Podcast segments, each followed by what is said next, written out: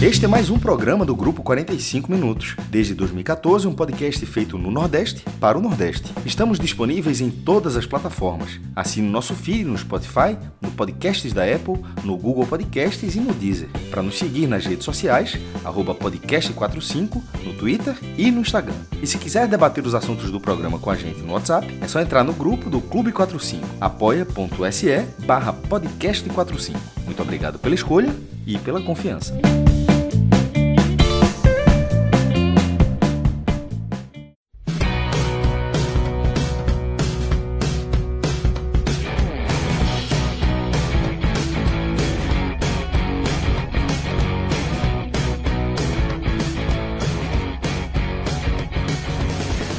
Sejam todos bem-vindos e bem-vindas a mais um Telecast. Eu sou Fred Figueiroa.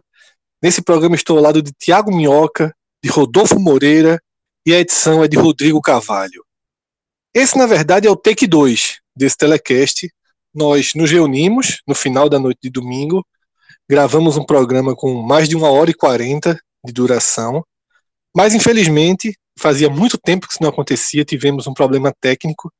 Esse programa acabou sendo perdido, então nos reunimos novamente para trazer esse conteúdo para vocês. E como a gente sempre faz nossos programas de forma muito espontânea, muito sincera e muito aberta, a gente não vai aqui simular um debate como se estivéssemos partindo do zero. Eu não vou fazer uma pergunta para Minhoca ou para Rodolfo, que eu já sei a resposta.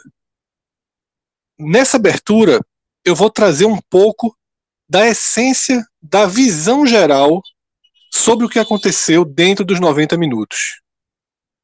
Na verdade, foi um jogo bem fácil de analisar. Você que viu a partida e está escutando esse telecast, a sua visão é a mesma nossa. O Ceará venceu com absoluta tranquilidade. Foi uma vitória contundente. Poderia, inclusive, ter sido por mais gols. O Alvinegro controlou o jogo do início ao fim. Teve chances para abrir o placar antes, ainda no primeiro tempo, não só com o pênalti de Vina, mas com outras jogadas. Teve duas jogadas que o próprio Vina teve a finalização para fazer o gol e acabou errando, mas no segundo tempo a intensidade, a diferença era tanta que o Ceará, mesmo tendo saído de um primeiro tempo zero a zero, quarenta e cinco minutos foram suficientes para ele extrair o resultado condizente com a sua melhor atuação. Essa foi uma visão geral. E nós também chegamos a um ponto em comum de que esse jogo ele tem um peso simbólico muito grande para o momento das duas equipes. Um jogo que distancia Ceará e Fortaleza na classificação. O Ceará abre cinco pontos do Fortaleza, com curvas completamente diferentes. O Ceará, a partir de agora, vai deixando para trás a briga contra o rebaixamento, inclusive matematicamente já começa a se aproximar da zona de pontuação que traz essa tranquilidade definitiva, enquanto Fortaleza ele desce mais um degrau e agora entra no, na zona de maior risco, que é aquela zona que você está dentro da rodada, você entra na rodada sob risco de entrar na zona de rebaixamento. O Fortaleza nesse momento tem dois pontos, apenas dois pontos, de vantagem sobre o décimo sétimo colocado, que continua sendo o Vasco da Gama. Esse foi o eixo central. E desse eixo central, o programa se dividiu numa análise do Fortaleza e das suas consequências e numa análise do Ceará e das suas consequências. Eu vou seguir a ordem do programa original quando a gente começou debatendo Fortaleza. Por quê? Porque essa derrota tem um peso de ligar o alerta vermelho no Fortaleza. E é por aí que eu começo com você, Minhoca. Qual a gravidade que você enxerga desse momento do Fortaleza? O Fortaleza chega no degrau mais assustador, você enxerga potenciais para resolver isso a curto prazo, você coloca o trabalho de Chamusca já em xeque. Qual a sua visão sobre essa atuação e o quanto ela pesa para o todo, o quanto ela diz desse Fortaleza da reta final de dois mil e vinte e da entrando na reta final do Campeonato Brasileiro?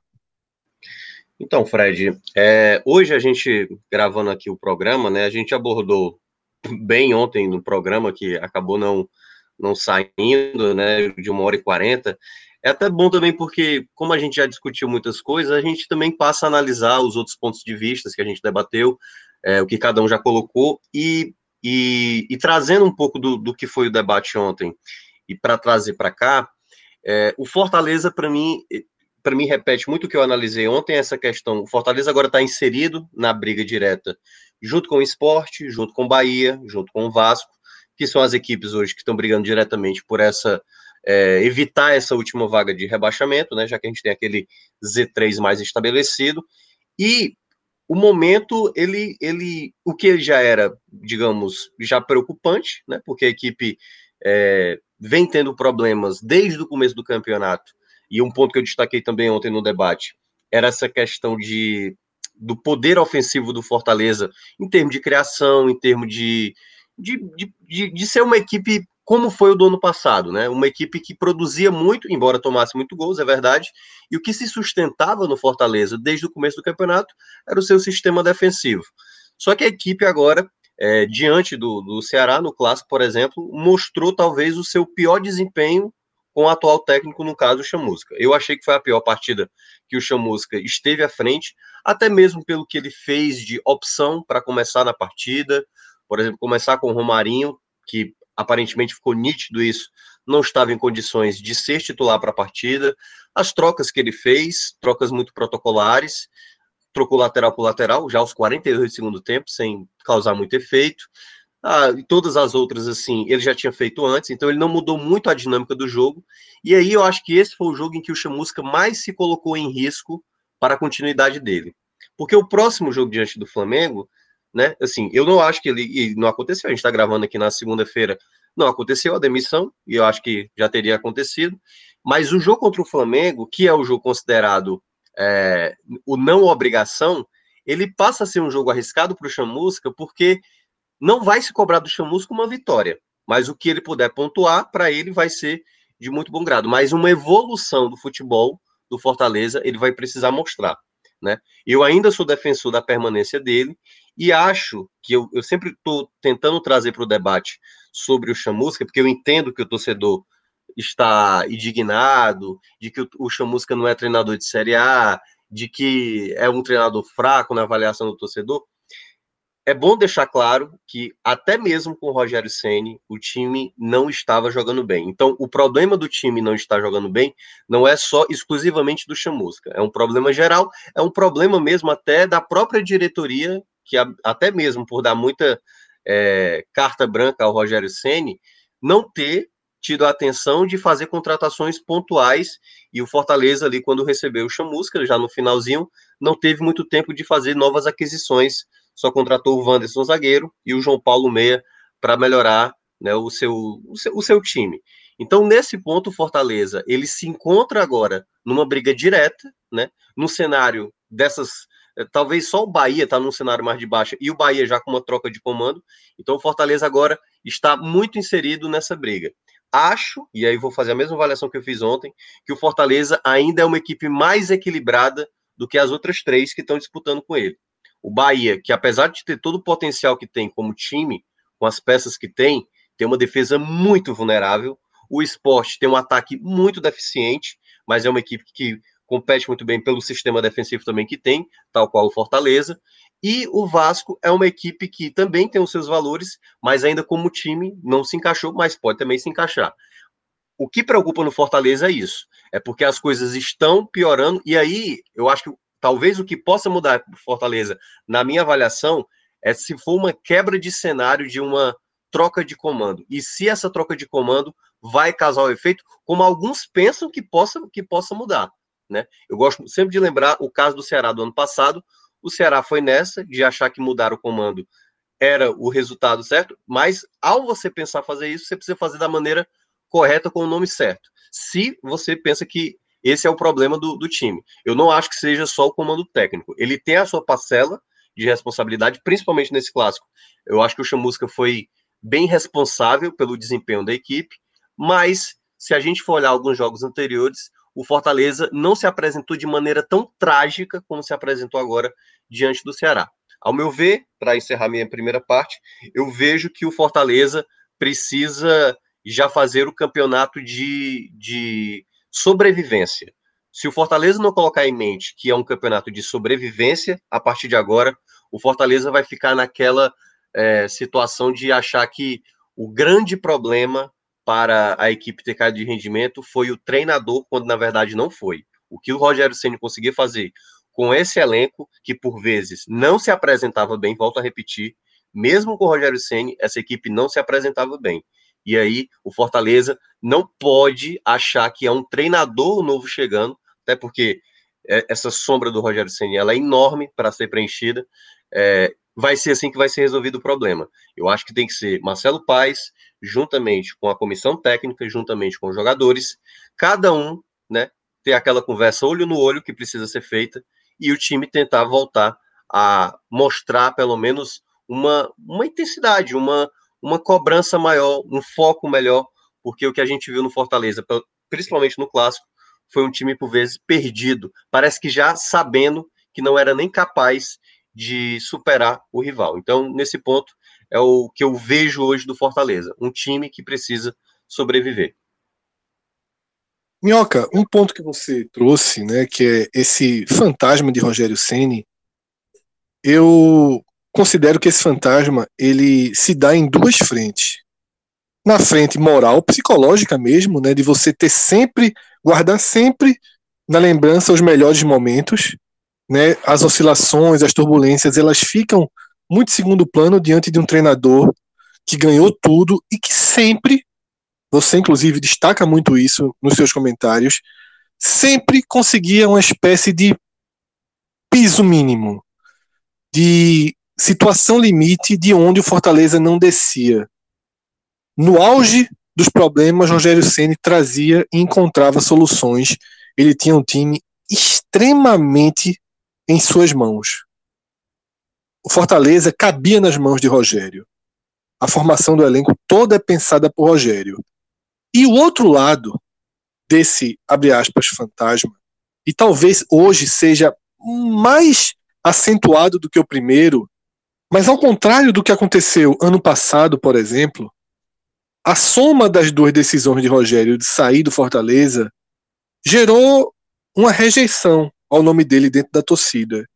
Então, não há é, essa, essa saudade, digamos assim, exposta publicamente, pelo menos.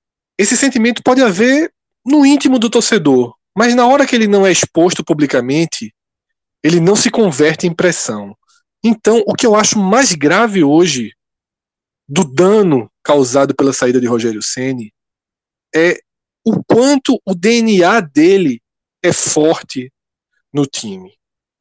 Fortaleza é o Fortaleza de Rogério Ceni, pensado, projetado, com jogadores pensados no mercado para atender os interesses de Rogério dentro de uma partida.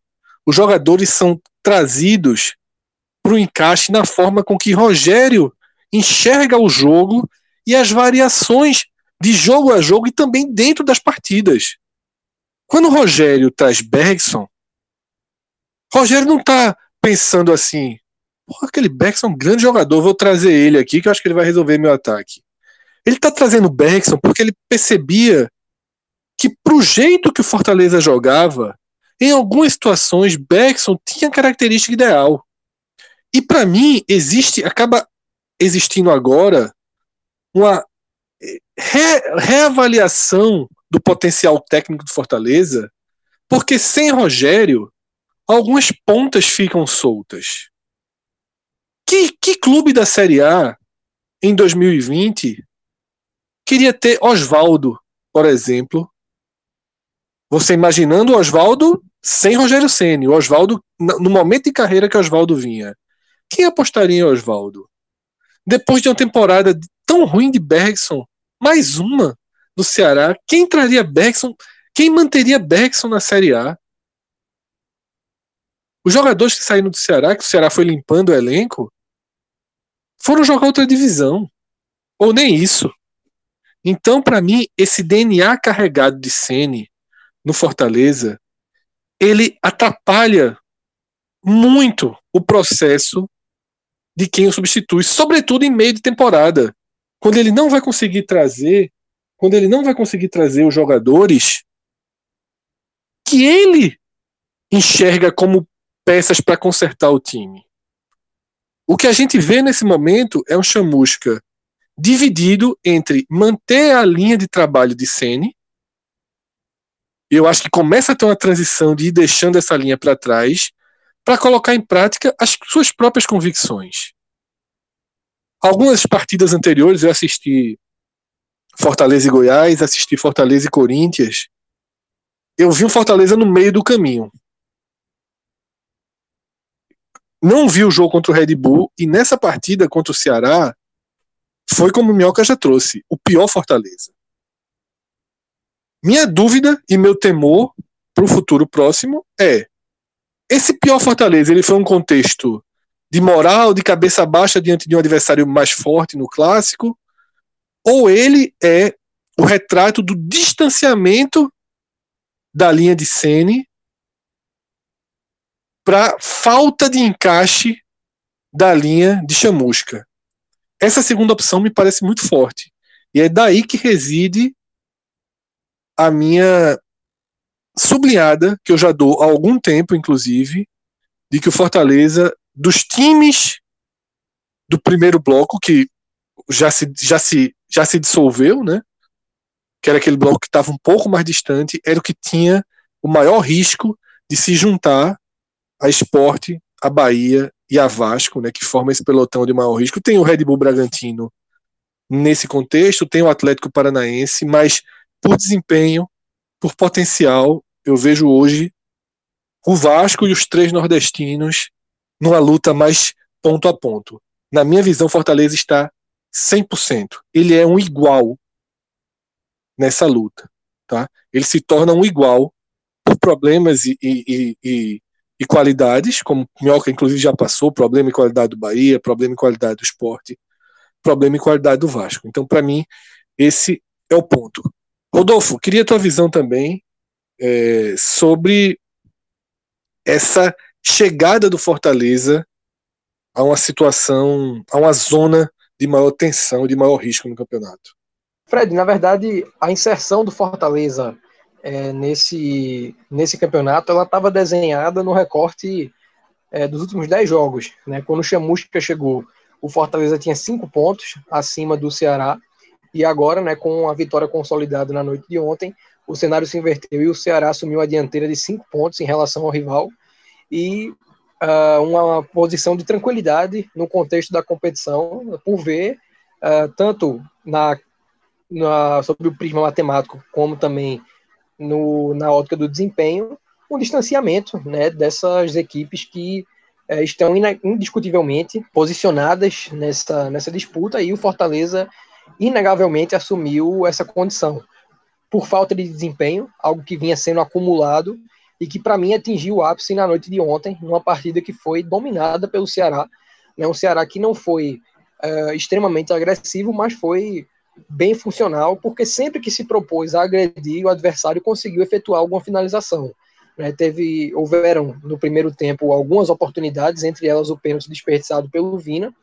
Uh, o, o Fortaleza conseguiu, muito por mérito do Felipe Alves, chegar ao intervalo com o empate, algo que poderia, né, se o Chamusca conseguisse extrair é, alguma, alguma visão, né, algum ponto fraco do Ceará que tivesse latente e atacá-lo no segundo tempo, teria tido um mérito muito grande do Felipe, porque poderia ter sido um divisor de águas na partida, mas não foi.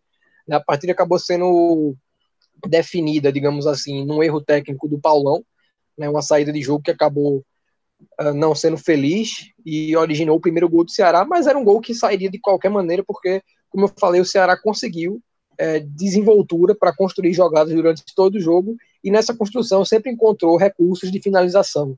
Então não acredito que o, o Fortaleza, mesmo sem é, esse erro técnico ou qualquer outro, acabasse conseguindo segurar o ímpeto do Ceará, até porque da, a, ao passo em que defensivamente era extremamente frágil, ofensivamente era bem pobre, né? A gente não viu o Fortaleza finalizar em gol, mas esse dado frio para mim nem diz tanto. O que diz mais a respeito dessa equipe, essa é uma característica é, que a gente identificou no debate de ontem à noite como anterior à Chamusca, mas é um problema que ele não conseguiu resolver. A gente consegue ver um Fortaleza que uh, não só finaliza pouco, como tem uma produção ofensiva, né, uma construção de jogadas muito parca. Então é um time que produz pouco e nessa baixa produção não consegue ter um índice é, de finalizações eficiente. Então, justamente por isso, Fortaleza vem sendo pouco competitivo, vem fazendo poucos pontos e vem vencendo poucos jogos. Se você é frágil na defesa e inoperante ofensivamente, a tendência é que você é, enfrente uma, uma seca na pontuação, e isso aconteceu no momento em que a tabela foi favorável a Fortaleza, né, enfrentando as equipes tidas como mais frágeis na competição, algo que obviamente é muito circunstancial, mas é, não deixa de ser um contexto.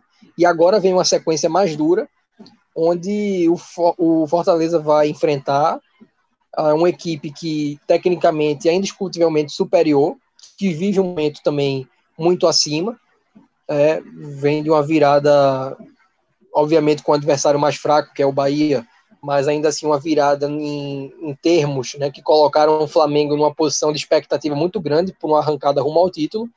Mas o fator de maior decisão para o que vem pela frente talvez seja o fato de que Rogério Ceni é um técnico com o melhor conhecimento da proposta de jogo é, que o Fortaleza poderia ter, e também das características individuais dos atletas do Fortaleza, do que o próprio Chamusca. O Chamusca é um técnico que ainda não entendeu por completo o potencial que ele pode extrair de seu grupo, que é algo muito inerente ao trabalho de Ceni, como você pontuou, Fred. Paulão, é, Oswaldo, o próprio Romarinho, são jogadores que cresceram, né, que talvez tenham atingido seu ápice técnico no trabalho de Rogério Ceni, e a ausência do treinador no, na tentativa de Chamusca de replicar o modelo de jogo de Ceni vem uh, gerando uma queda de performance individual, ou pelo menos uma estagnação, né? Eu não identifiquei nos jogos em que assisti do Fortaleza na era Chamusca uma evolução individual de nenhum atleta, e coletivamente falando eu enxergo que ele não só não conseguiu resolver os problemas que haviam na era Rogério Ceni, como também não conseguiu dar sequência ao que vinha sendo feito é, num, num, num trabalho qualitativo. Então é um momento delicado para o Fortaleza na competição e que, sem dúvidas, consolida o Fortaleza na briga contra o descenso. E Rodolfo destacou algo importante no comentário dele, que é essa nova fase da tabela que o Fortaleza está entrando. O Fortaleza, nos próximos cinco jogos, ele tem quatro times do primeiro pelotão do campeonato: Flamengo, Grêmio, Inter e Santos. O jogo mais tranquilo para o Fortaleza, e eu tenho que colocar esse tranquilo entre aspas, é contra o Sport na Ilha do Retiro. Nem é contra o Sport no Castelão, que você colocaria um peso a mais na margem de pontuação. Então Fortaleza, ele não deu respostas quando a tabela era mais aberta. E agora, ele vai precisar dar alguma resposta no momento crítico da tabela. Como o Fortaleza vai estar depois dessas cinco rodadas? Essa é uma pergunta que tem que ficar na cabeça dos que fazem o futebol do Fortaleza. E depois dessas cinco rodadas, o jogo seguinte é Atlético Goianiense fora. O Atlético Goianiense é um time hoje mais equilibrado, com mais alternativas, sobretudo ofensivas, do que o Fortaleza. Então, é preciso ter muita atenção ao momento que o clube mergulha e, como o Minhoca falou, entrar no modo sobrevivência. O modo sobrevivência é diferente. O modo sobrevivência, você disputa o ponto. Você não disputa a vitória. Você disputa o ponto. Você disputa a sobrevivência. Vou dar um exemplo aqui. Eu vi vários torcedores do Bahia. Vários. Não é um nem dois. O próprio Cássio Cardoso, comentarista aqui do, do nosso grupo, ele sugeriu isso algumas vezes antes da partida contra o Flamengo. Havia uma preocupação com o saldo de gols. Não era nem só pontuar. Havia... Chega para um jogo contra o Flamengo e quem está nessa, nessa fase, nessa área extremamente tensa da classificação, se preocupa inclusive com o saldo de gols. Acabou a fase de que ah, tanto faz perder por um, perder por cinco. Não. A partir de agora, perder por cinco é um problema. O saldo de gols ele é muito importante nessa reta final. Dificilmente o décimo sétimo vai ficar três, quatro pontos do décimo sexto. Historicamente isso não acontece e não há um desenho de que isso aconteça esse ano. Tudo indica que mais uma vez vai se resolver em um ponto, dois pontos, nenhum ponto, número de vitórias, saldo. Então esse é um alerta que cabe é. e tem que ser redobrado por Fortaleza. Fala, Minhoca. Só um detalhe importante até do que você mencionou, essa questão do saldo de gols. Hoje, Sport e Bahia é uma briga à parte entre os dois por esse saldo, porque ambos têm oito vitórias. Fortaleza e Vasco têm sete vitórias, eles têm mais empates. Então, hoje, essa disputa do Fortaleza no saldo tem mais a ver com o Vasco do que propriamente com o Sport Bahia, porque Sport Bahia, igualando em pontos com Fortaleza e com o Vasco, eles vão prevalecer. E aí, nesse ponto, Fortaleza hoje tem saldo de menos um, o Vasco tem saldo de menos dez. Por isso que é importante esse ponto que você mencionou, que é tentar evitar o máximo possível tomar, tipo, placares de maneira mais elástica, caso perca, né, no caso, e tentar aproveitar os jogos diretos. Então, é importante só destacar que tem esse, esses dois blocos aí de equipes com mais vitórias, né, porque o Sport Bahia pouco e pouco é, empatam, então, para eles, acaba sendo bom, no caso do critério de desempate principal, que é a vitória, e Fortaleza e Vasco estão nesse outro bloco, porque acabam empatando muito, perdem menos, obviamente, mas acabam empatando muito e tendo menos vitórias, que é o primeiro critério de desempate. Minhoca, então, para a gente fechar todo o bloco do Fortaleza, a gente vai agora direto para as análises individuais. Depois a gente faz o Ceará inteiro. Eu queria começar... Naturalmente, foi um jogo que dificilmente a gente vai apontar pontos positivos do Fortaleza, já foi tratado aqui como a pior atuação da era Chamusca. Quem tem uma atuação ainda mais negativa do que o todo? Quem a gente considera que teve uma atuação negativa a ponto de puxar o time para baixo nesse clássico?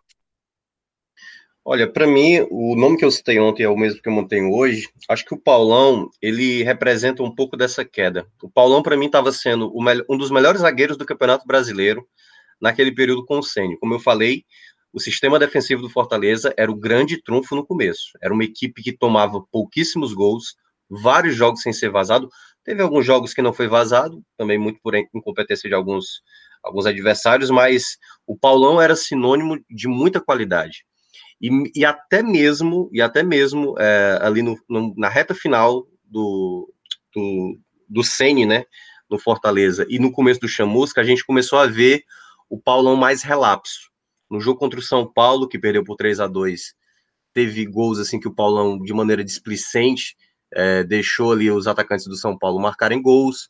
No jogo contra o próprio Ceará, a jogada é, do primeiro gol, foi uma atitude que ele tomou de avançar com a bola, ir para o campo ofensivo, e ao fazer esse tipo de movimento, você não pode de maneira alguma errar, porque a sua defesa está exposta, porque você está deixando o buraco lá.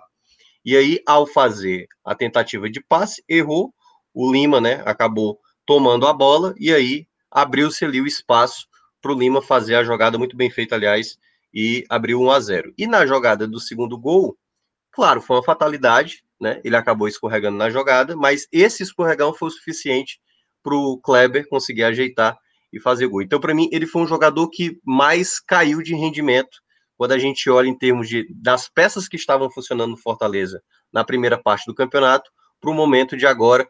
E eu não sei se tem relação, Fred, com o posicionamento dele. O Paulão costuma geralmente jogar pelo lado esquerdo e o Jackson pelo lado direito. Acho até que o Chamusca pensou em colocá-lo do lado direito para ter os embates maiores ali com o Kleber, né, que é um jogador de estatura mais alta, e deve ter pensado isso. Mas eu acho que o Paulão, não sei se isso tem a ver, volto a repetir.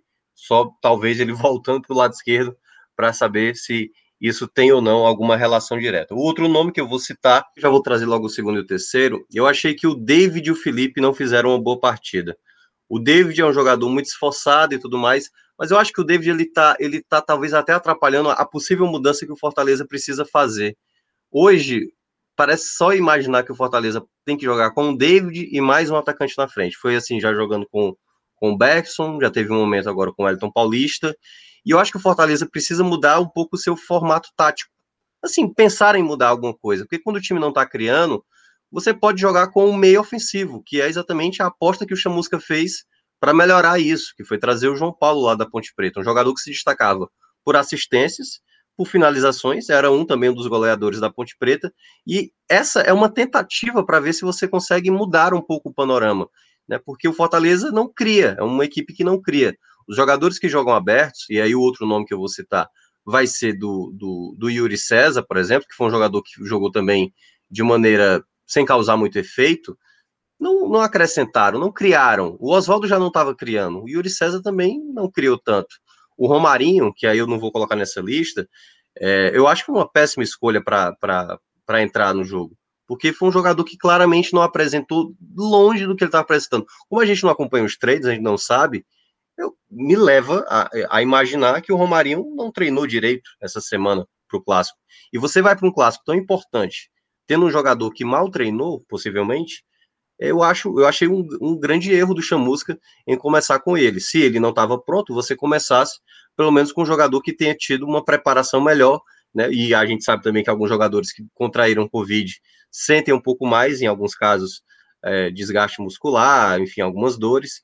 Então, não sei se isso foi o motivo do Romarinho também acabar não rendendo tanto. Então, para mim, esses foram jogadores assim que mais apresentaram de maneira negativa, mas dá para citar Felipe, dá para citar o Jackson pelo pênalti cometido de maneira boba, o próprio Bruno Melo, que eu acho que essa foi uma outra mudança que o Chamusca também atribuiu, do, do Ceni para cá, porque antes quem jogava titular era o Carlinhos. O Bruno Melo eu gosto como jogador, mas eu acho que o Carlinhos vivia um melhor momento. Então, assim, acho que são pontos que esses jogadores, claro, poucos se salvaram realmente na partida, que o desempenho da equipe realmente foi apresentado de maneira muito abaixo e precisa ser corrigido o quanto antes. Rodolfo, na sua visão, quem tem um, um, um desempenho negativo acima da média geral, que já foi bem negativa do Fortaleza? A, média, a lista de Minhoca ela é bem cirúrgica, né, e assim, compreende todos os, os pontos-chave, né, dessa queda de desempenho que eu falei de, de algumas peças. Na verdade, eu queria me ater à produção ofensiva do Fortaleza, ou à ausência dessa produção, no sentido de que o Fortaleza enfrentou uma equipe que, ainda que viesse, que o Ceará vinha num, num momento positivo, né, numa sequência boa de, de partidas, eu acredito que os erros individuais que a defesa do, do Ceará teve ao longo do campeonato, tanto com o Luiz Otávio, quanto com o Lacerda, quanto com o Thiago, né, foram vastos, né, ao longo da competição, vários culminando em gols adversários, é, elas colocam a defesa do Ceará, mesmo nesse momento mais positivo, como uma defesa razoavelmente frágil. E você não conseguir fazer um gol na, nessa defesa, obviamente não é um demérito, porque existem atuações e atuações, e há uma evolução desses jogadores, tanto que é, a gente elencou um dos jogadores de defesa como do, do Ceará como um dos destaques positivos da partida. O que me chama a atenção é a ausência, né, dessa, é, dessa ofensiva do, do Fortaleza, tanto na produção quanto na finalização, e para mim tem, é, isso a, acaba trazendo um peso negativo maior para o setor ofensivo do que propriamente para o defensivo, porque o, o Ceará fez um bom jogo ofensivo que exigiu mais da defesa, né, não, acaba que o erro do Paulão também traz um pouco essa responsabilidade para a defesa, mas eu acredito que é, o desenho do jogo ele foi definido pela, pelo pouco tempo em que o Fortaleza conseguia estar com a bola em campo ofensivo, é, no campo defensivo do Ceará, permitindo que sempre o Ceará tivesse próximo ao a, a meta, né, de Felipe Alves, que acabou sendo bem exigido e posteriormente vazado. É, mas eu acho que a lista é bem por aí, é, foi uma, uma atuação bem desapontante do Fortaleza como um todo. E dessa maneira não, fica até difícil a gente separar alguns nomes, mas eu acho que Minhoca fez um bom trabalho nesse aspecto. E do outro lado, alguém se salva, Rodolfo?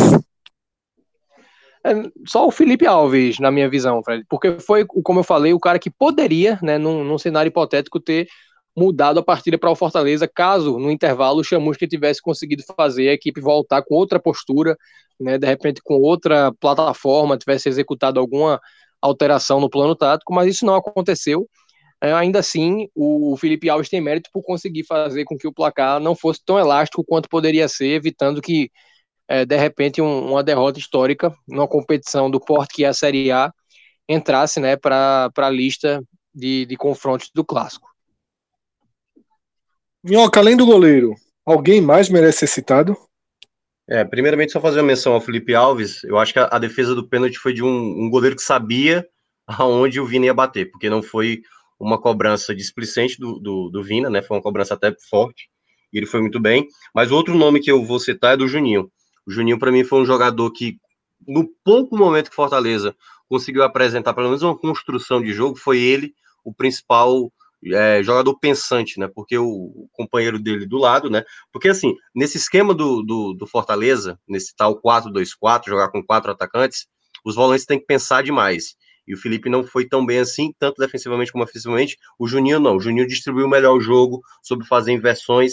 Para mim, estava indo muito bem. Eu acho que o grande erro do, do Juninho foi aquela entrada criminosa ali. Assim, não vou dizer criminosa, porque eu acho que ele nem teve a intenção. A bola veio, ele estava um pouco, ele estava de costas, quando ele tentou tirar a bola com o pé, aí viu ali, aí teve a cabeça do, do Sobral, acabou arranhando, tanto que o Sobral já até colocou a imagem, e foi de maneira expulsa, assim, sem o menor questionamento. Ele já estava saindo até do, do, do, do campo mesmo, já sabendo que, que a expulsão foi justa, e acho que foi o único ponto negativo do Juninho, assim, porque numa jogada do gol do Lima ali, foi um erro ali, talvez, de leitura, mas acho que ele ainda foi o jogador que foi mais lúcido, algo que faltou, basicamente, a quase todos os jogadores do Fortaleza na partida.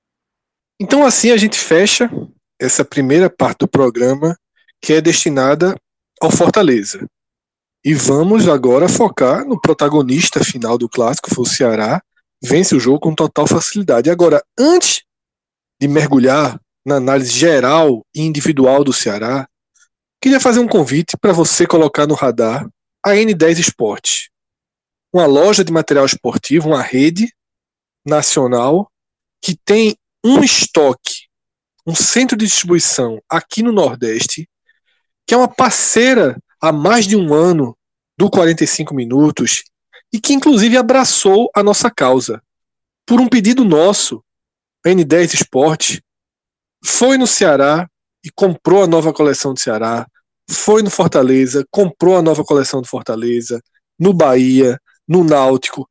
Pode ter certeza que desses sites nacionais é o que tem maior oferta da coleção dos nossos clubes.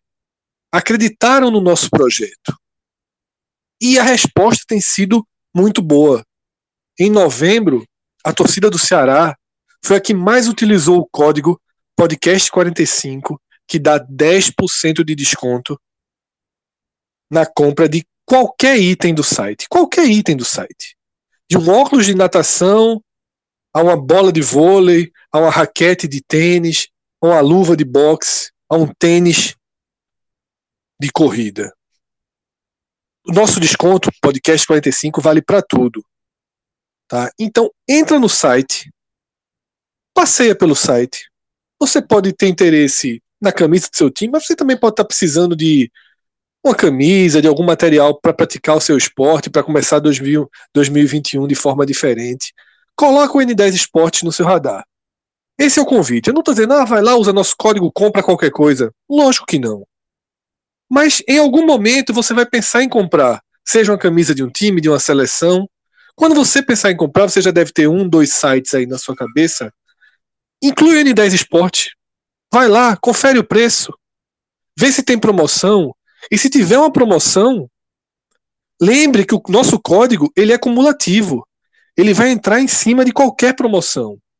Hoje, se você entrar no site, você vai ver que a, o site está com a promoção de frete grátis e parcelamento em doze vezes, sem juros. Então, se você quiser a camisa do Ceará, entra no site, você vai ter frete grátis, você vai ter um parcelamento bem, bem favorável e ainda os dez por cento do código podcast quarenta e cinco. Anota aí, n dez esportes ponto com ponto b r, esse esporte na grafia em inglês, tá? Começando com S. Então, n dez esportes ponto com ponto b r, coloca no seu radar que eu tenho certeza que na sua próxima compra você vai encontrar algo seu interesse, o N dez Sport vai ser competitivo, até porque, algo que a gente sempre repete, nós temos total confiança no site, conhecemos os donos, conhecemos quem operacionaliza toda, todo, todo o processo de venda, de entrega, de acompanhamento, e nós temos contato direto. Então você vai ter uma compra extremamente segura, uma entrega muito eficiente e rápida, tá? Inclusive sem pagar por essa entrega. n dez esporte ponto com ponto b r, fechando mais uma temporada ao lado do podcast quarenta e cinco minutos, ao lado do nosso projeto do N E quarenta e cinco, desse grupo que tenta cada dia mais valorizar, multiplicar o alcance do futebol regional. Então agora sim, chegamos no Ceará, como foi falado na abertura do programa, senhor absoluto do clássico, venceu com facilidade, do início ao fim. O jogo poderia ter tido dez outros roteiros e nove seriam com vitória do Ceará. Tamanha diferença do que foi mostrado. E justamente essa diferença faz com que a gente considere já uma margem de segurança suficiente para virar a chave do Ceará. Eu aponto hoje o Ceará com três novos objetivos no campeonato. Um é quase automático no momento que você se livra da zona de rebaixamento, que é conseguir uma vaga na Sul-Americana. Importante para o momento do Ceará, o Ceará não conseguiu essa vaga nas duas últimas temporadas, e pode conseguir justamente no ano em que a Sul-Americana muda de formato e vai ser disputada em fase de grupos, ou seja, o Ceará garantiria um calendário internacional com seis jogos, no mínimo, tá? Três jogos fora do país, então é bem, bem atrativo esse novo cenário da Sul-Americana, e o Ceará hoje já está mais do que dentro desse grupo, é, como eu falei, é quase automático a sua permanência. O segundo objetivo, o Ceará também, nesse momento, está, que é fazer uma campanha de primeira página, ficar entre os dez. É muito importante, na história dos pontos corridos, é algo raro, tá? É mu- algo muito raro para o futebol do Nordeste. Na história dos pontos corridos, o Vitória tem duas campanhas, o Sport em uma, e tem a do Fortaleza do ano passado. É extremamente relevante. Você é quase o carimbo de dizer foi uma boa campanha no Campeonato Brasileiro. E o Ceará não tem esse carimbo. O Ceará precisa desse carimbo e, nesse momento, está tudo caminhando para conseguir.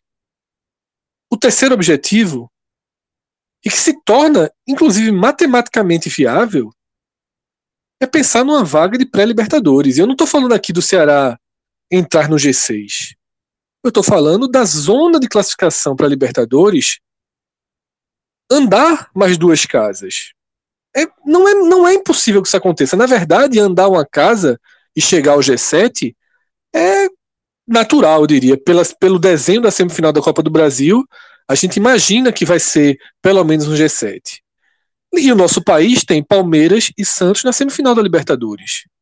Se um deles for campeão, chega no G oito. Então, é um cenário possível, um cenário aberto para que o Ceará consiga algo histórico. Então eu queria, Rodolfo, a tua visão para essa virada de chave, como o Ceará chega para essa reta final do Brasileiro.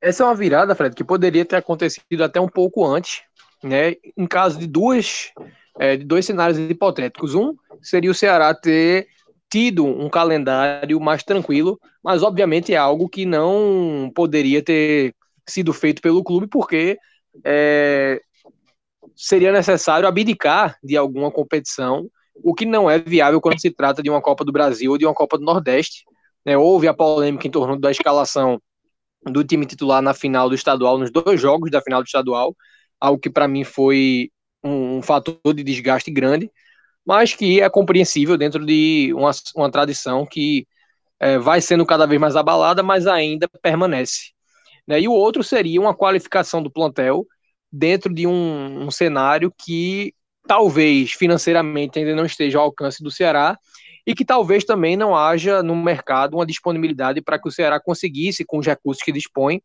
trazer jogadores que suprissem é, os seus titulares ou até é, conseguissem usurpar, digamos assim, a vaga dos titulares de momento com é, repertório técnico, com encaixe tático. Né? O mercado, mais do que nunca, foi muito difícil esse ano, porque uh, houveram fatores externos ao futebol, né, no contexto da pandemia, que tornaram a contratação de jogadores é, uma, uma missão ainda mais espinhosa. Né? O mercado teve N dificuldades em função uh, da pouca oferta, De, de jogadores de qualidade, que é um problema natural, e também, né, da escassez de recursos que eram tidos como certos quando a temporada foi aberta no final de dois mil e dezenove. Dito isso, né, à medida que o Ceará foi eliminado da Copa do Brasil e que, acabou, e que quando perdeu o Campeonato Estadual para o Fortaleza, houve um momento de relaxamento, né, ao fim dessa sequência, em virtude justamente do plantel se ver livre daquele fardo de estar muitas vezes fazendo três jogos no intervalo de sete dias. Algo que era assim, extremamente utópico para um time que passou um período de tempo inativo em função da paralisação do futebol. Né? Então houveram quedas de desempenho uh, bruscas, eu diria, e justificáveis, pensando nesse aspecto. E recentemente eu identifiquei, particularmente, sinais de que o Ceará fez essa virada de chave a partir dessa tranquilidade para se trabalhar, né, sem essa maratona tão latente, e penso eu também com uma melhor compreensão de que certos jogadores não teriam condição de estar tá fazendo reposição a alguns nomes que são indiscutíveis. Né? Você tem Wesley como substituto de Vinícius, é óbvio que vai haver uma queda de performance e óbvio também que o seu potencial de decisão vai ser menor. Mas a partir desse momento que o Ceará vira a chave, ele consolida, né, um trabalho que foi feito para unir um técnico que tem características funcionais com um plantel que dá condições dessa funcionalidade ser executada. Né? Guto Ferreira é um jogador, um treinador com um histórico de entrega de resultados imediatos, e o plantel do Ceará é um plantel, ainda que montado sob certa polêmica, com opções razoáveis, né, que até recentemente é, era ainda mais robusto em quantidade, mas foi é, de maneira inteligente sendo esvaziado, porque não havia margem para pagar salários tão elevados a jogadores que não vinham é, entrando em campo, ou que quando entravam não correspondiam.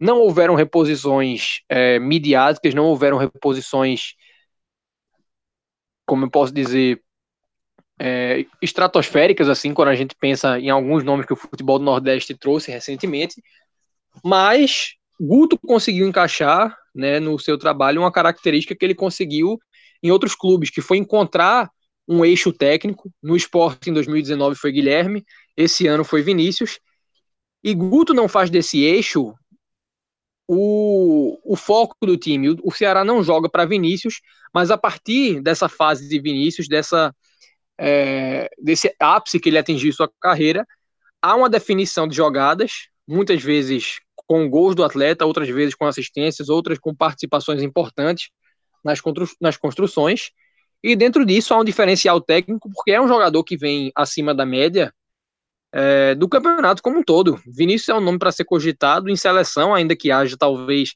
alguns nomes de peso maior, mas eu vejo, sem dúvidas, é, essa, esse atingimento do ápice do atleta em sua carreira é, como um diferencial para o Ceará, que vai agora também reduzindo alguns problemas que para mim tinham ligação com essa maratona. Eu citei, por exemplo, os erros individuais na defesa, que eram algo que pareciam muito mais a perda de foco durante as partidas do que, propriamente falando, incapacidade técnica dos defensores. O Luiz Otávio é um zagueiro que é, vem sendo, de certa maneira, absoluto no Nordeste é, há pelo menos duas temporadas, e se a gente expande para um contexto de Série B com o Sampaio Corrêa, três, quatro temporadas.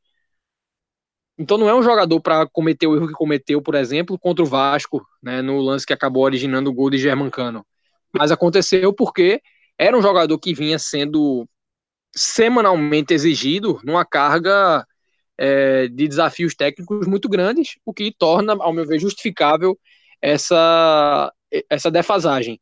Corrigido isso, a gente vê um time muito mais pronto, né, para para conseguir, né, executar essa virada de chave que vinha sendo desenhada desde o início do campeonato. O Ceará sempre flertou com isso, mas por uma soma de fatores, sendo essa é, maratona principal, isso só vem acontecer agora, o que dá ao Ceará a perspectiva de executar uma, uma campanha para o próprio clube histórica e que tem similaridades com a própria campanha feita pelo Fortaleza no ano passado.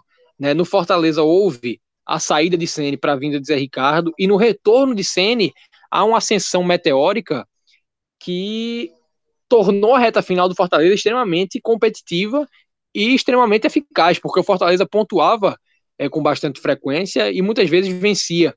E no Ceará eu identifico, né, esse ponto de virada como não o final da maratona, mas o recorte de cinco jogos, pelo menos, pós esse final de maratona, que foi quando houve, né, o, a condição de se trabalhar o elenco para recuperá-lo e extrair mais potencial de jogadores que voltaram a performar.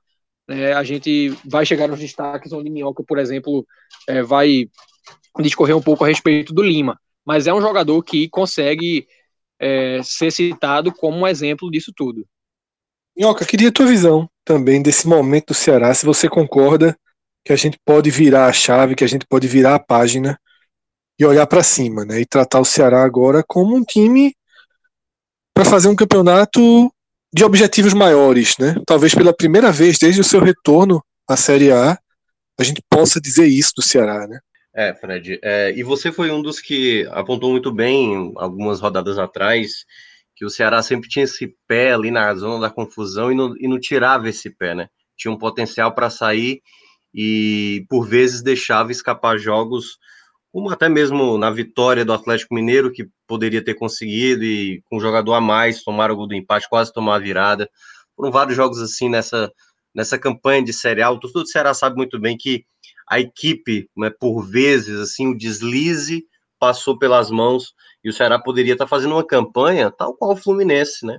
Até o próprio Fortaleza já chegou a passar também por essa situação de que determinados momentos poderia também ter feito uma campanha. Eu até, eu acho que eu falei isso, acho que na, antes da, do, do, no, do final do primeiro turno, que o campeonato ele estava muita trocação de pontos, uma equipe bem organizada, uma equipe bem estruturada, com o foco muito bem estabelecido, conseguiria fazer uma campanha como o Fluminense está fazendo, né? O, o Odair Hellmann está fazendo no Fluminense. Mas o Ceará teve exatamente essas outras competições, e eu até diria que a virada de chave, eu estava pronto para falar sobre isso no jogo anterior, no jogo contra o Atlético Goianiense. Quando o Ceará vencia aquele jogo, eu já estava me preparando para quando fosse falar no tele, e eu cheguei a abordar isso também no programa anterior, que se o Ceará tivesse vencido, o Ceará teria largado de vez desse bloco da confusão. A derrota fez praticamente entender como se o Ceará é, calma, tudo, tudo no seu tempo. E a vitória no Clássico, ela dá essa moral a mais. Eu acho que o Ceará precisava usufruir mais do campeonato, assim, na tranquilidade que o torcedor, pelo menos que o torcedor mais almejava. Porque os dois anos que teve aí, os dois anos recentes de Série A, foram anos muito, muito tensos para o torcedor do Ceará, né? Aquela largada de dois mil e dezoito péssima, doze jogos sem vencer, os doze primeiros jogos sem vencer, o ano passado, aquela reta final, que curiosamente foi após o Clássico que o Ceará desandou de vez, né? Porque acabou tendo a demissão do Adilson, a chegada do Argel, que praticamente não acrescentou nada, e naquele momento, nesses dois momentos anteriores, né, de dois mil e dezoito e dois mil e dezenove, o torcedor do Ceará, ele queria para dois mil e vinte mudanças, essas mudanças aconteceram. Claro que a gente já falou, você, Fred, sabe muito bem disso, até porque você foi um, um dos, um do, uma das opiniões que mais gerou engajamento da torcida. Uh, as mudanças foram, aconteceram para dois mil e vinte, e essas mudanças, embora algumas de maneira até esperada, né, como, como fracassos que aconteceu, como o Rodrigão, como o Rogério, que, que já saiu do Ceará, é, essas mudanças trouxeram também alguns benefícios. E até me, as trocas que houveram no Ceará, de comando, acabou por linhas tortas dando certo num, num treinador que soube até mesmo é, calar muita gente.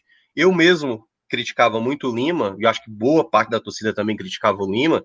Ele soube encontrar um jogador ideal ali, um jogador que ao mesmo tempo é um articulador. O Lima é um meia que ele não trabalha na mesma faixa que, o, por exemplo, o Vina trabalha, ele não é um meia central, ele é um meia que trabalha mais pelos lados, já tinha sido destaque no, no Ceará, numa campanha de Série B dessa forma, e ao se estabelecer nesse aspecto, juntamente com o Léo Chu, que foi outra, outra peça também que era preterida por todos os treinadores, incluindo o próprio Guto Ferreira, que demorou muito a, a, a enxergar no Léo Chu um potencial, é, foi exatamente esse time que foi se acertando, né?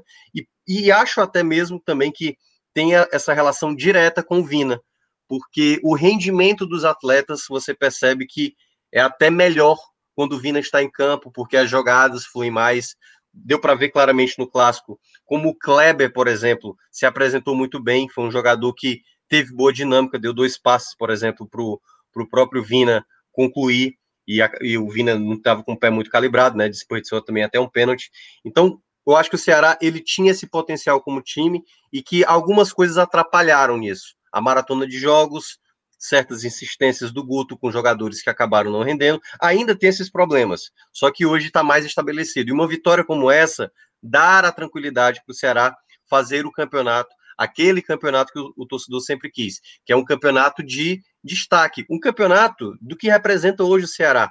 Hoje essa vitória do Fortaleza, o que foi o Fortaleza de dois mil e dezenove, é o que o Ceará está sendo em dois mil e vinte, a melhor equipe do Nordeste. É uma equipe hoje facilmente que a gente diz que é a melhor equipe do Nordeste, pela campanha que já vem fazendo na temporada e também pelo que vem fazendo nessa Série A, principalmente.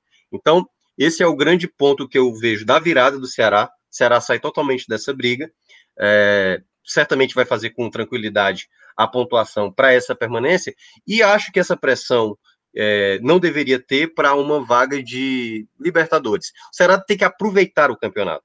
É, é, é jogar, por exemplo, o próximo jogo contra o Santos em busca da vitória. E se perder, não tem problema. Continua, vai para o próximo jogo. Porque o Ceará precisa é, aproveitar mesmo o campeonato que ele não aproveitou nos dois anos. O que o torcedor do Ceará mais sentiu foi a aflição, cara, nos dois anos. Era escapar ali na penúltima rodada, era escapar na última rodada empatando com o Botafogo e vibrando mais pelo jogo do Cruzeiro do que propriamente pelo seu. Então, assim, era, era, era isso que o torcedor mais queria. Era, era ver a equipe, é, pelo investimento, por toda, por toda a estrutura que o Ceará construiu nos últimos anos, fazer algo que em campo não conseguia. E principalmente, algo que a gente até entrevistou o Robson naquele período da pandemia, e eu perguntei isso a ele, sobre a, a, a continuidade de um, de um treinador, o quanto isso era importante, e ele próprio chegou a dizer, né, dependendo se os resultados não aparecerem, a gente vai trocar sim. E o Guto, pelo menos com os resultados, conseguiu, né, se manter nesse cargo de maneira... Para mim, acho que o Guto talvez seja o grande nome do Ceará na temporada, juntamente com o Vina e tudo mais, Sobral, é, mas eu acho que o Guto ele, ele, ele soube, nos momentos chaves, é, encontrar as peças ideais para ele, é, dos jogadores e, enfim, esquema tático, é, a ponto do Ceará mudar realmente, né?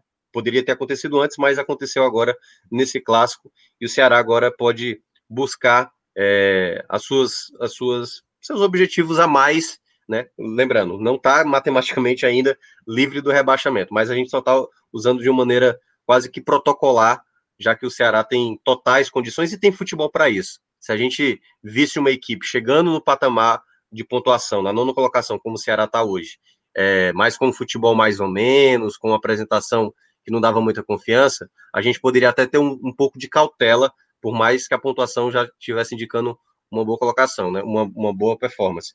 Mas eu, eu mesmo, Minhoca, eu ainda tenho cautela com o Atlético Goianiense. Mesmo fazendo uma campanha firme e sólida, tem um ponto a menos que o Ceará, mas eu tenho mais cautela com o Atlético do que com o Ceará. É, não, é. E olha que a gente está falando do Atlético, que, que se apresentou diante do Ceará, de maneira muito boa, né? Você vê que o Atlético, assim, comparado até aquele grupo dos quatro, né? Os três nordestinos e o Vasco, é uma equipe que tem bom toque de bola, é envolvente, claro, não tem jogadores talvez decisivos, né? Como, por exemplo, o Bahia tem o Gilberto, Fortaleza, o Wellington Paulista, um jogador mais experiente e tal. Enfim, é, mas o Ceará não. O Ceará hoje ele tem um jogador decisivo.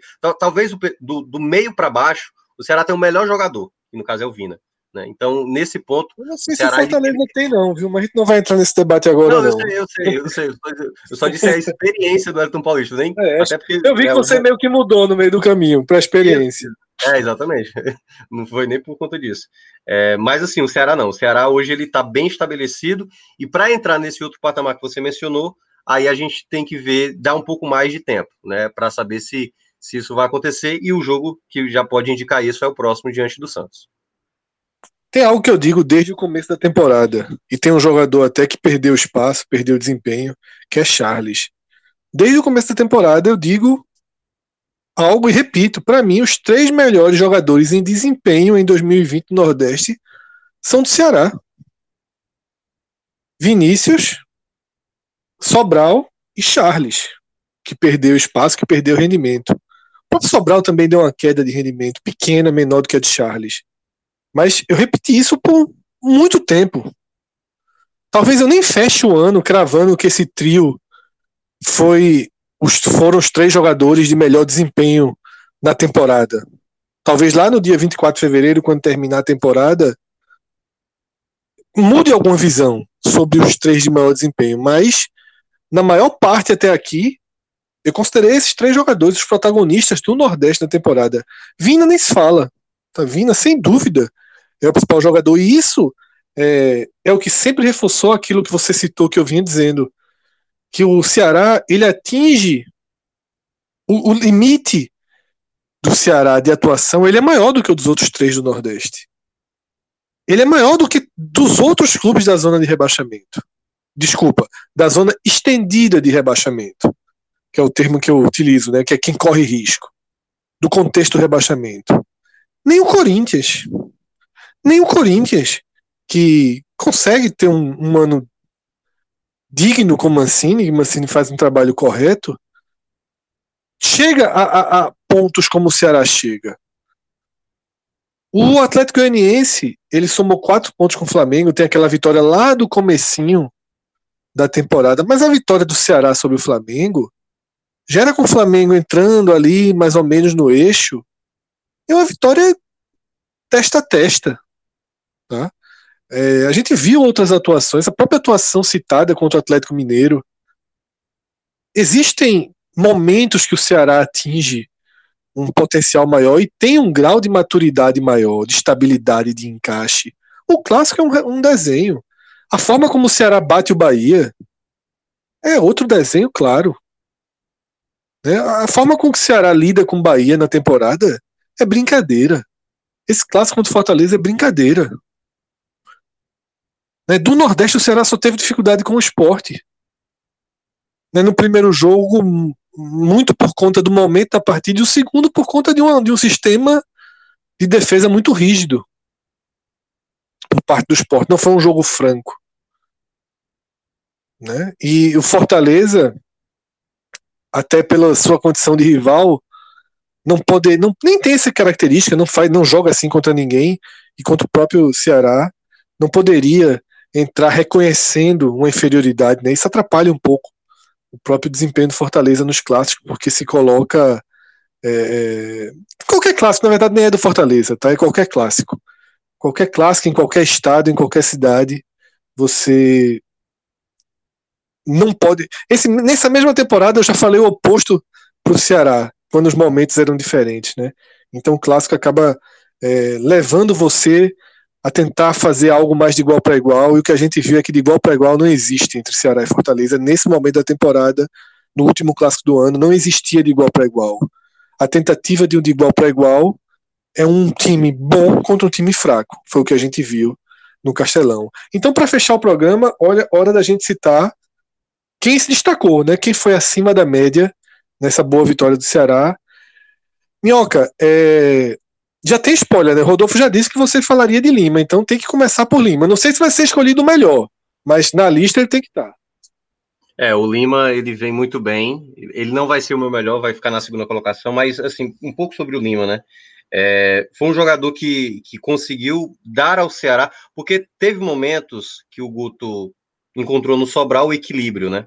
E aí o Sobral, na produção ofensiva, não estava mais conseguindo acrescentar, e quando ele traz o Lima, sobre muita contestação, e eu fui um dos que contestei muito, ele soube, né, dar a regularidade que a equipe precisava. A jogada que ele faz do gol, né, ele tomando a bola do Paulão, e partindo ali na jogada, ele, ele, ele fingindo que vai dar o passe, quando na verdade não dá o passe, ele entra na área e finaliza de maneira brilhante. É um golaço mesmo, de um jogador que, se fosse, por exemplo, o Vina fazendo esse gol, todo mundo estaria exaltando p- pelo fato de ser o Vina, como é o Lima.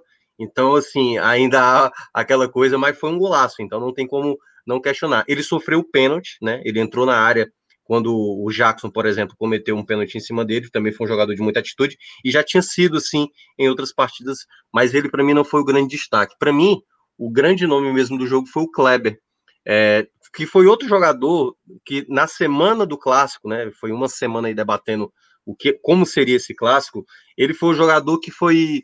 assim, muito, muito é, desconsiderado por boa parte da torcida, porque muita gente queria o Saulo Mineiro, porque o Saulo Mineiro tinha entrado em jogos, tinha feito gols, e aí o Kleber não estava apresentando um bom futebol, e eu tinha destacado que o Guto deveria continuar com o Kleber, porque o Kleber, ele ofereceria para o Ceará ainda a disputa de bola ali, quando o time sai, né, o adversário sai, o, e o Fortaleza tem esse hábito de trabalhar muito ali a saída de bola com os zagueiros e com o goleiro, e o Kleber ele ajuda muito nisso. A própria jogada, né, que foi na saída de bola do Fortaleza, é o Kleber fechando espaços ali, ele no primeiro tempo, como até tinha citado, ele dá dois passos para o Vina, que se o Vina tivesse, né, numa noite mais inspirado de finalização, poderia ter feito gols, e ele estava saindo muito bem da área, fazendo jogada mais aberto. Ele, ele já tinha dado uma finalização no primeiro tempo, tudo bem, foi, não foi uma grande finalização, até porque o, o, o próprio uh, Felipe Alves defendeu com tranquilidade, mas a jogada do segundo gol é uma pancada que ele,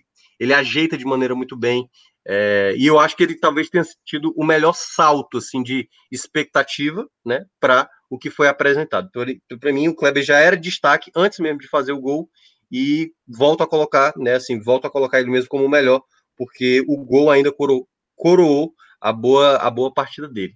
E o terceiro nome que eu vou fechar do Ceará foi um jogador que, embora não tenha sido muito exigido na partida, eu acho que ele fez a, a apresentação que eu esperava que ele, que ele apresentasse, assim, na boa parte da temporada que ele não apresentou, que é o Luiz Otávio.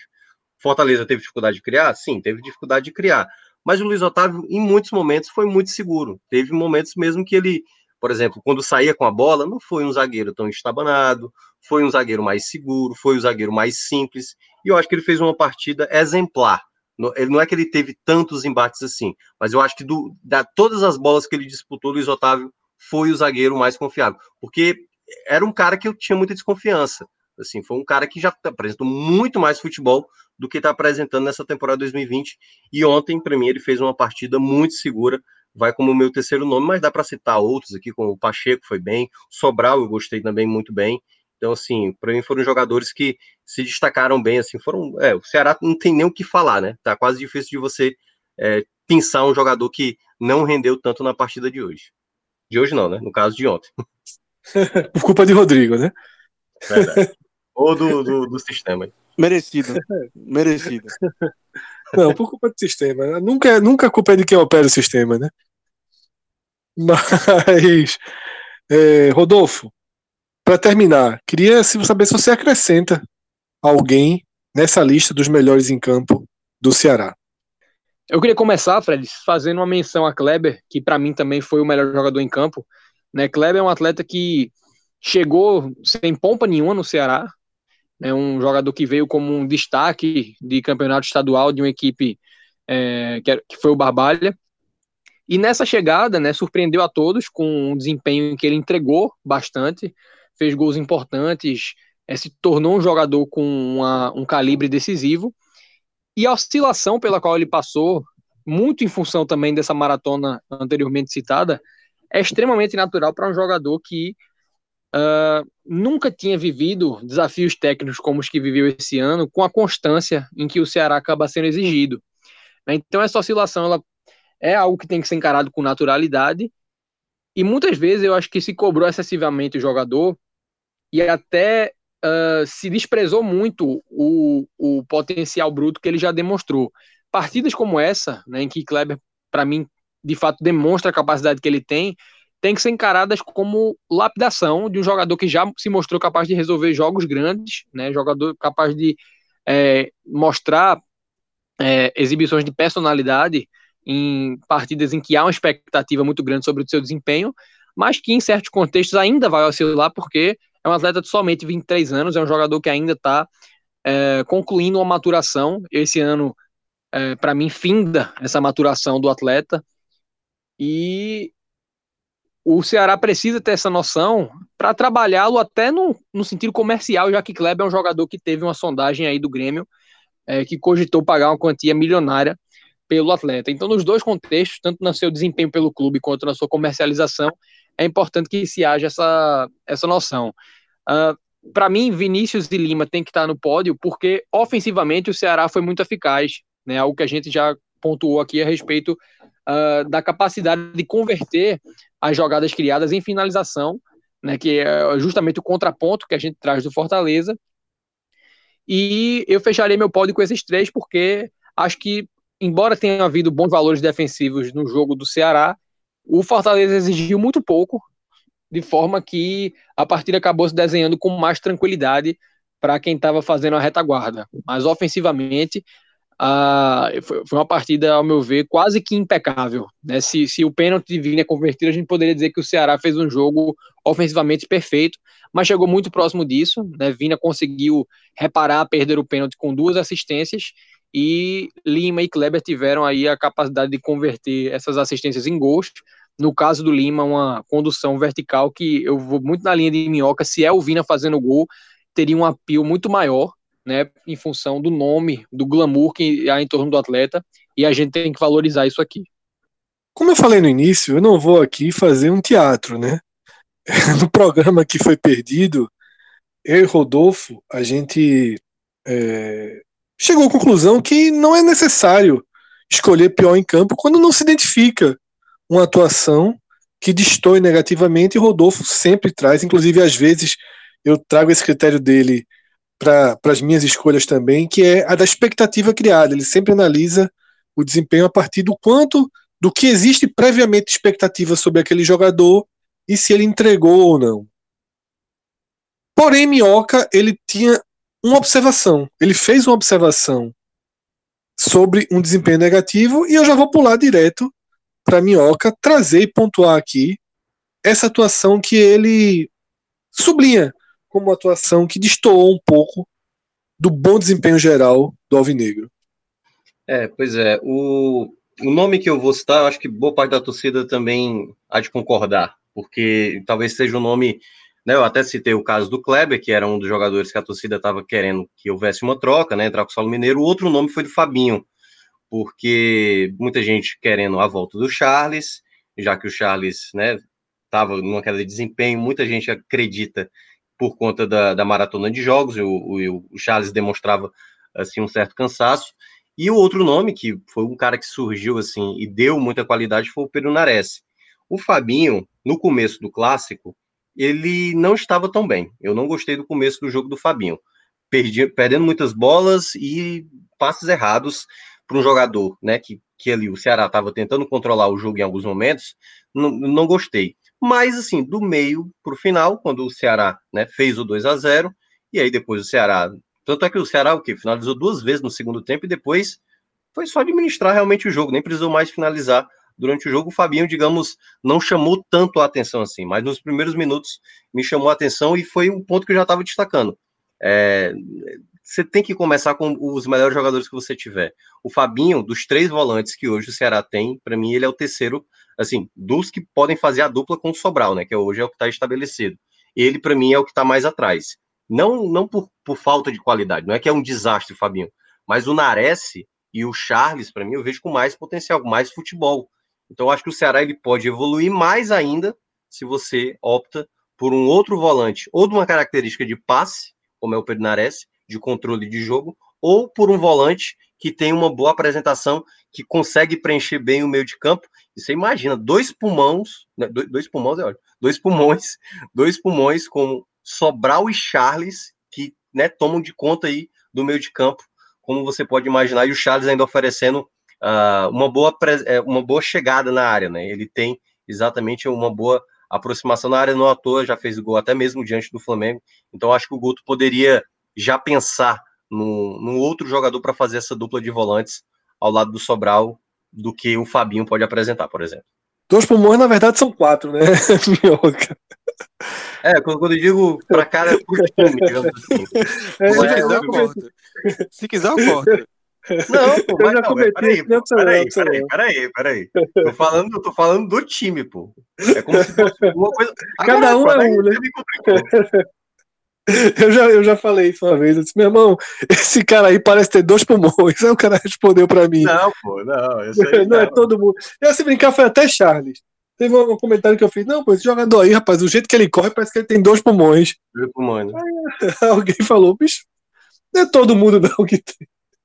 Não, mas só pra explicar, o contexto que eu falei... É um... que, que essa história é, é, é assim, é, é famosinha, né, mas eu nunca identifiquei realmente...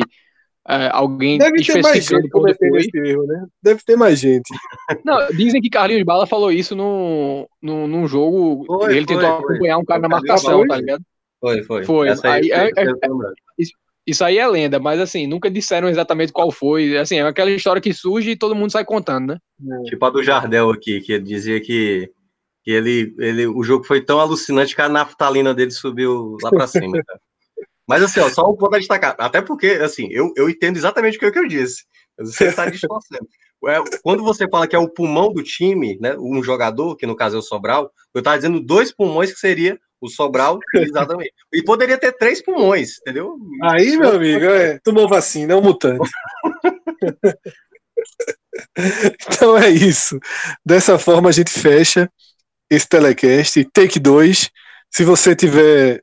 escutando, é porque dessa vez tudo deu certo. Agradeço a todos, né, pela companhia, por chegar até aqui, por escolher o nosso programa, por dar o play e por atravessar aí mais de uma hora de conteúdo. Valeu, Rodolfo, valeu, Minhoca, valeu, Rodrigo. Abraço a todos. A gente se encontra na nossa programação nessa segunda-feira, tá? Tem podcast Raiz, onde a gente aprofunda questões de tabela, de classificação, né, de projeção, todo o cenário dos clubes do Nordeste nas três principais divisões do futebol do país. Abraço a todos, até a próxima, tchau, tchau.